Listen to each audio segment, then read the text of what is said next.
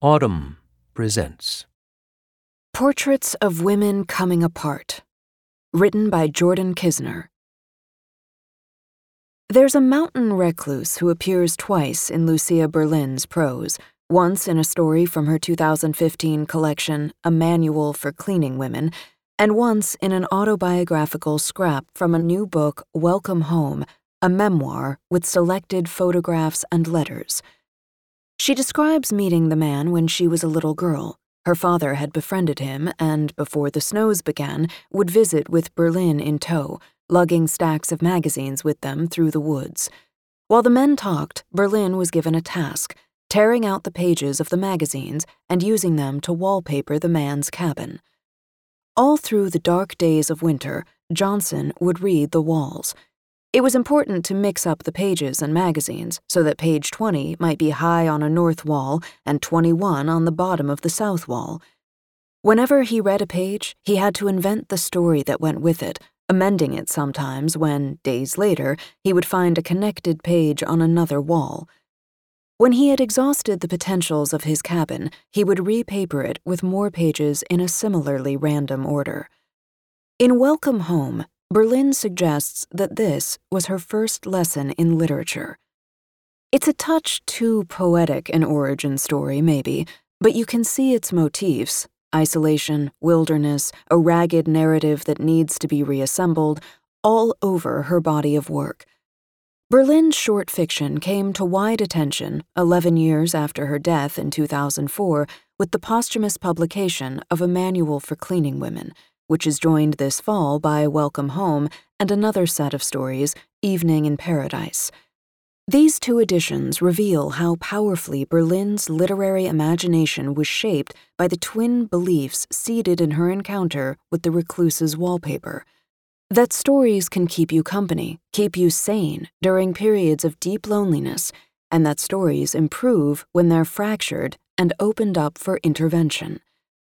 This scene's appearance in both story and memoir also highlights the now apparent overlap between Berlin's fiction and her extraordinary, difficult life. She was born in 1936 in Alaska, and her father, who worked as a mining engineer, moved the family every few years throughout the American West until the family settled in Chile when Lucia was a teenager. Her mother suffered from debilitating depression and alcoholism, and her maternal grandfather, whom they lived with for a time and who appears in Berlin stories, drank and sexually abused Berlin. Her adult life, what is known of it, was as peripatetic as her childhood. She had three husbands and four children before the age of 30 and roamed between New Mexico, New York, and Mexico picking up for months at a time to live on the beach in Jalisco in a thatched hut with a white sand floor, or to drive a Volkswagen van through Oaxaca down to Guatemala, kids asleep in the back. After divorcing a second jazz musician, she never married again, and to support her sons, she worked as a physician's assistant, a cleaning woman, a teacher, writing when she could manage it between bouts of devastating alcohol abuse. Until the publication of Welcome Home, it might have been presumptuous to assume that Berlin's stories were largely autobiographical or that characters resembling her were her ciphers, but nearly everything in the stories is echoed in Welcome Home, sometimes to the point of direct repetition. Here's a line that appears in her story sometimes in summer. I used to be terrified of going to the bathroom until Uncle John taught me to start at the front door, whisper over and over to myself, God will take care of me, God will take care of me, and run like hell. Here it is in Welcome Home. At night, I was afraid to go down the dark hall to the bathroom, afraid of unseen ghosts and of Grandpa and my mother, who would often burst from their doors like deranged cuckoos John told me to pray, God will take care of me, God will take care of me, and then run like hell. He'd come home drunk, too, at night, but sweet, teary drunk. Now we might call what Berlin did metafiction or autofiction, but one senses that in the 1960s she was writing without the privilege of formal irony. Her stories contain the observations and concerns of impermissible experience what heroin dealers looked and spoke like in Juarez in the 60s, how a woman of that era might change husbands as nimbly as changing cabs, what the cleaning lady thinks about as she gets blood off a bedroom wall after a murder, what lies behind the precarious hauteur of a 14 year old girl asked to entertain parties full of powerful men, what it feels like to have a diabolical urge to, well, mess it all up. These are dangerous subjects for women even now. It's no accident that many critics looking for Berlin's peers compare her primarily to male authors Hemingway, Raymond Carver, though the comparisons rarely do justice to her humor or her quirky, lavish prose style. Welcome Home also gives a sense of the joyousness of her personality, which is as urgently expressed in all her writing as loneliness and desperation are. Her writing loves the world, lingers over details of touch and smell. She devotes paragraphs to how her childhood homes filled her ears the cheerful sound of the percolator, the flick of a match on my mother's thumbnail, chunk of my father's Zippo. Writing of her family, she notes Grandpa smelled of camels and bay rum and Jack Daniels. My mother smelled of camels and Tabu and Jack Daniels. Uncle John smelled of Delicado cigarettes and tequila.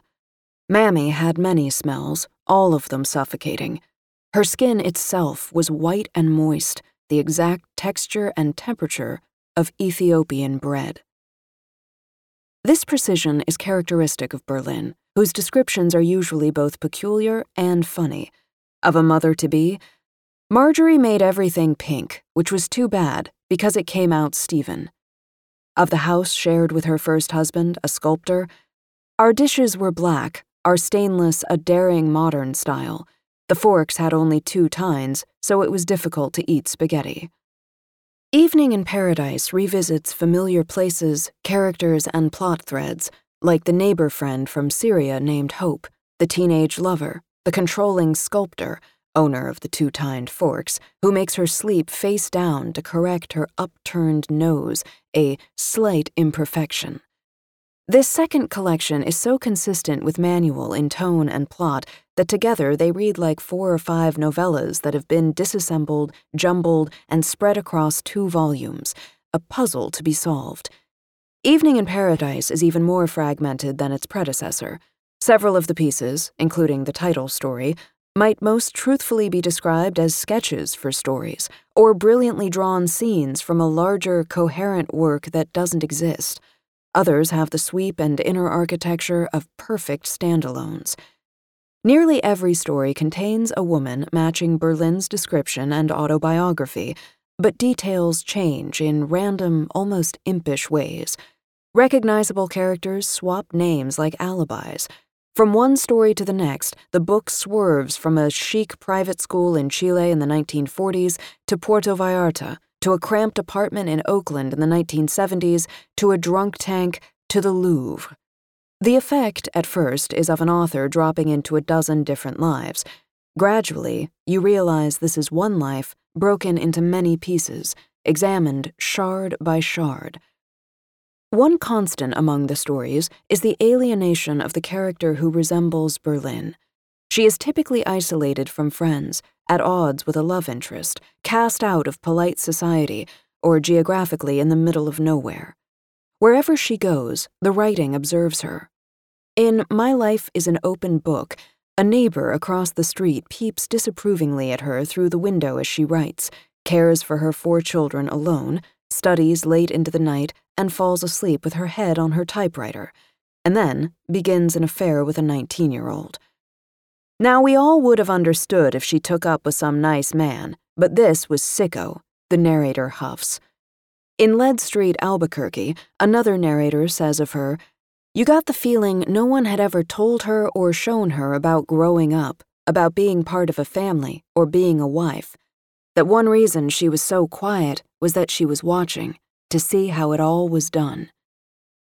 These stories have the austerity of a steely mental exercise, Berlin scrutinizing herself through the kind, or not so kind, eyes of others, but they also offer reassurance.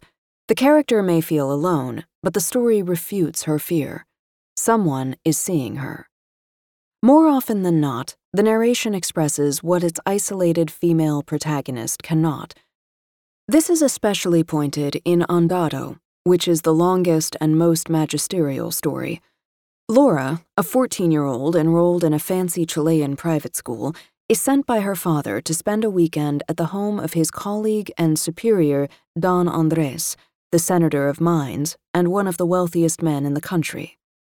Laura is used to standing in for her mother, who holes up in the bedroom with gin and is adept at dressing herself up to look at least 21, pretty, and a little cheap.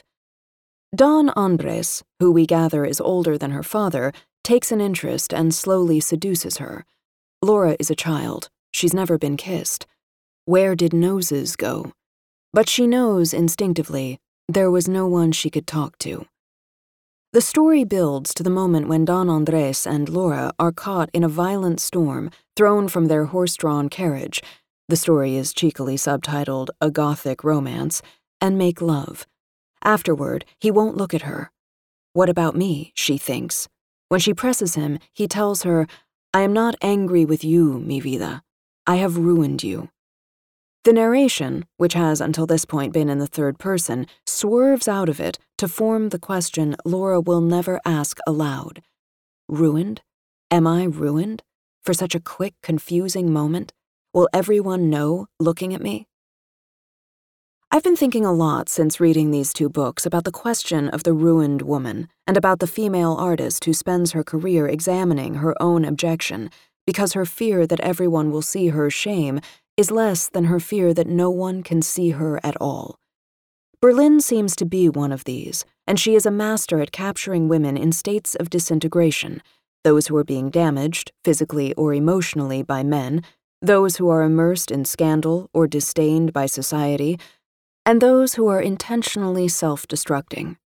Her oeuvre contains, among lots of other things, a profound record of what shame, trauma, and hanging on by your fingernails looked like on a particular woman, or a particular kind of woman, half a century ago. Does it matter where her material came from? Does it disrespect the writer to consider the question?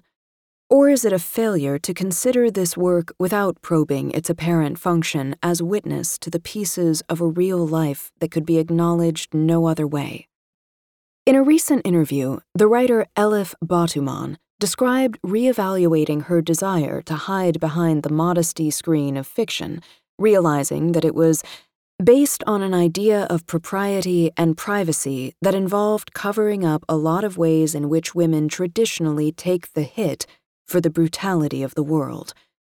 Choosing to portray that brutality and its fallout as imagined fiction rather than as facts of one's experience can reinforce the notion that women are just supposed to kind of swallow and gracefully disappear. Much of the world that Berlin describes is harrowing for women, and yet her stories, even more than the fragments in Welcome Home, cheerfully refuse to erase either the women or the brutality that deranges them.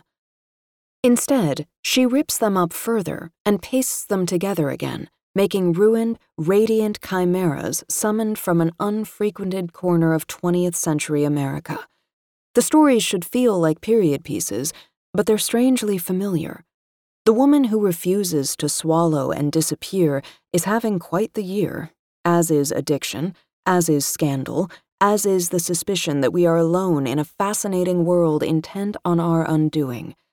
Berlin's writing has the advantage of approaching these themes from a time less exhausting than the present, and she also has a gaze tender and precise enough to make her characters feel like people and not archetypes or sermons in disguise.